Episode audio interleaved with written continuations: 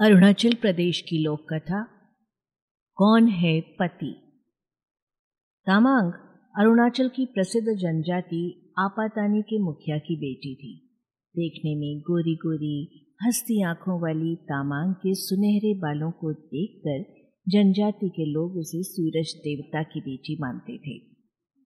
तामांग गायन नृत्य के साथ साथ हथकरघे पर वस्त्र बनाने में भी बहुत निपुण थी, इसलिए उसका पिता डोनीगढ़ अपनी इकलौती बेटी कार्टिंग सिल, आचू आब्यों तथा च्यूबो लियोबा जैसे देव पुरुषों में से किसी एक से विवाह करके धन कमाना चाहता था।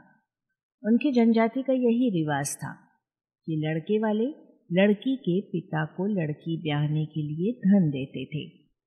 उस दिन अरुणाचल प्रदेश की जनजातियों में महिलाओं के लिए हथकरघा के वस्त्र बनाने की प्रतियोगिता हुई और उसके बाद पुरुषों के लिए तीर कमान की प्रतियोगिता हुई। हर वर्ष की तरह तामांग को प्रथम पुरस्कार मिला। इस वर्ष तो तामांग ने कमाल कर दिया था। आकाश से नीले रंग की रेशमी शॉल पर चाँद, सूरज और तारे, सफ़ेद सुनहरे, लाल और गुलाबी रंग में बुने थे। चारों तरफ़ नक्षत्रों की झालर बुनकर शॉल को सजाया था। विश्वास ही नहीं होता था कि ये बुनी हुई शॉल है। लगता था कि कुशल चित्रकार ने सुंदर तस्वीर बनाई हो। उधर आबूतानी नामक युवक ने तो तीर कमान के कमाल से उड़ते हुए नकली पंछी, तितलियों के ऐसे निशाने साधे कि और कोई उसके आसपास भी नहीं रह पाया। प्रतियोगिता के बाद हुए नृत्य में तामांग और आबूतानी पहली बार मिले और पहली मुलाकात में ही एक दूसरे को चाहने लगे। उनको नृत्य करते देख लोग भी कह उठे क्या सुंदर जोड़ी है। बाद में भी चुपके चुपके मिलते, क्योंकि दोनों को पता था कि तामांग के पिता किसी भी तरह दोनों के विवाह के लिए मंजूरी नहीं देंगे। इसलिए उन दोनों ने चुपके से विवाह कर लिया। एक दिन तामांग के पिता ने उसे बताया कि तीन देव पुरुष उससे विवाह करना चाहते हैं। तामांग ने बताया कि उसका विवाह तो हो चुका है। पिता ने कहा कि वो ऐसे विवाह को नहीं मानता, ना ही वे तीन न ही वे तीनों देव पुरुष मानेंगे। वो उनको नाराज़ नहीं कर सकता, इसलिए एक ही उपाय है। क्या पिताजी तामांग ने पूछा? सबको एकत्रित करके शर्त रखेगा, जो शर्त पूरी करेगा, वही तुम्हारा पति होगा। तीनों देव पुरुष और आबूतानी को बुलाया गया। पहली शर्त है कि चारों को ज़मीन पर इस तरह नृत्य करना या कूदना होगा कि ज़मीन से संगीत की ध्वनि आए। शर्त सुनकर आबूतानी और तामांग परेशान हो गए। पर आबूतानी की बहन ने कहा, चिंता मत करो। जहाँ आबूतानी को नृत्य करना था, उसने वहाँ तालो, यानी पीतल की तश्तरियाँ मिट्टी के नीचे दबाकर रख दी। नृत्य आरंभ हुआ। तीनों देव पुरुषों ने नृत्य शुरू किया। तीन,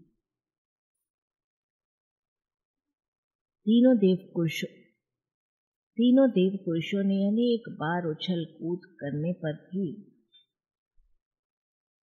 शर्त सुनकर आबूतानी और तामांग परेशान हो गए। पर आबूतानी की बहन ने कहा, चिंता मत करो। जहाँ आबूतानी को नृत्य करना था, उसने वहाँ तालो यानी पीतल की तश्तरियाँ मिट्टी के नीचे दबा दी। नृत्य प्रारंभ हुआ। तीनों देव पुरुषों के अनेक बार उछल कूद करने पर भी कोई आवाज़ नहीं आई। आबूतानी ने जैसे ही नृत्य शुरू किया, हर पद न्यास के बाद टन टन की आवाज़ ने तार दिया। आबूतानी जीत गया। पर पिता और तीनों देव पुरुष नहीं माने। एक और शर्त रखी गई। तीर कमान से टंगलो यानी धातु के गोलाकार पर निशाना ऐसी साधना कि तीर वहीं टनलों पर लगा रहे। इस बार भी आबूतानी की बहन ने उपाय बताया। उसने आबूतानी के तीरों की नोक पर मधुमक्खी के छत्ते से निकाली गई मोम लगाई। पहले देव पुरुष ने, पहले देव पुरुष ने निशाना साधा। उसका तीर टनलों पर जाने से पहले ही गिर गया। दूसरे देव पुरुष ने भी तीर कसा पर निशाना चूक गया। वो टनलों के पास से गुजर गया। तीसरे देव पुरुष ने तीर टनलों पर सही मारा। टन की आवाज़ भी हुई पर तीर नीचे गिर गया। आखिर में आबूतानी ने तीर मारा। वो सीधा टनलों के मध्य में लगा और वहीं पर लगा रहा। ये शर्त भी आबूतानी ने जीत ली। अब आखिरी शर्त होगी, अगर वो आबूतानी जीता तो वही होगा तुम्हारा पति। तमांग के पिता और तीनों देव पुरुष बोले। तीनों देव पुरुष बोले। ये तो बेईमानी है। हर बार आबूतानी के जीतने पर और एक शर्त कहकर मुझे और आबूतानी को जुदा करने की कोशिश करते हो, तामांग क्रोधित होकर बोली। गाँव के बाकी लोगों ने तामांग का साथ दिया।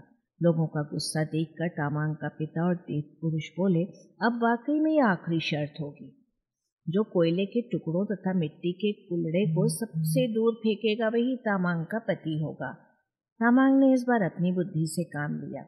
उसने आबू तानी के कुल्लड़े के अंदर शहद लगा दिया और अपनी पालतू मधुमक्खियों को कोयले के चूरे से लथपथ कर दिया। एक एक करके तीनों देव पुरुषों ने कुलड़े फेंके और बाद में कोयले के टुकड़े। अब बारी आई आबूतानी की, उसने पूरी ज़ोर से मिट्टी का कुल्लड़ा दूर फेंका, जो तीनों के कुल्लड़ों से अधिक दूर गिरा। फिर उसने मधुमक्खियों को मुट्ठी में पकड़कर हवा में फेंका। शहद की खुशबू से कुलड़े तक पहुँची। जब शहद की खुशबू से कुलड़े तक पहुँची, जबकि देव पुरुषों के कोयले के टुकड़े उनके कुलड़ों तक भी नहीं गए। लोगों ने आबूतानी की, जय जयकार की। कल सुबह इसी जगह तामांग के विवाह में आबूतानी से रचाऊँगा। सब लोग निमंत्रित हैं, तामांग के पिता ने ऐलान किया। सुबह दुल्हन के वेश में तामांग जब मैदान में पहुँची, तब हैरान रह गई। आबूतानी के रूप में चार जन खड़े थे। ये भी चाल थी। पहचानो कौन है पति और उसे माला पहनाओ? तामांग के पिता ने कहा। तामांग ने थोड़ी देर आँखें मीची। फिर बोली, मैं सबसे पहले हाथ मिलाऊँगी और फिर ही माला पहनाऊँगी। बहुत खूब। तीनों देव पुरुष खुश होकर बोले। पर तामांग ने देखा असली आबूतानी चुप खड़ा था। पहले देव पुरुष से जब तामांग ने हाथ मिलाया तो उसने ज़ोर से दबाया और आँख मारी। तामांग ने गुस्से से हाथ छुड़ा लिया।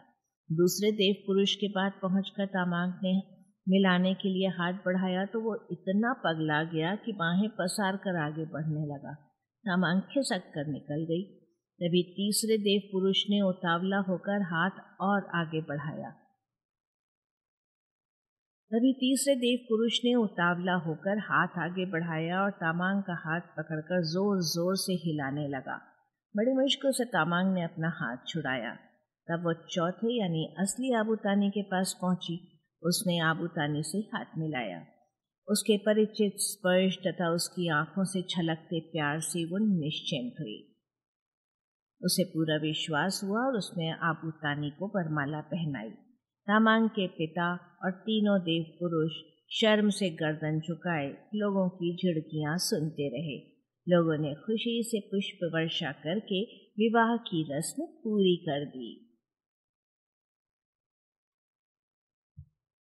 संकलन करता सुरेखा पाड़ंदीकर।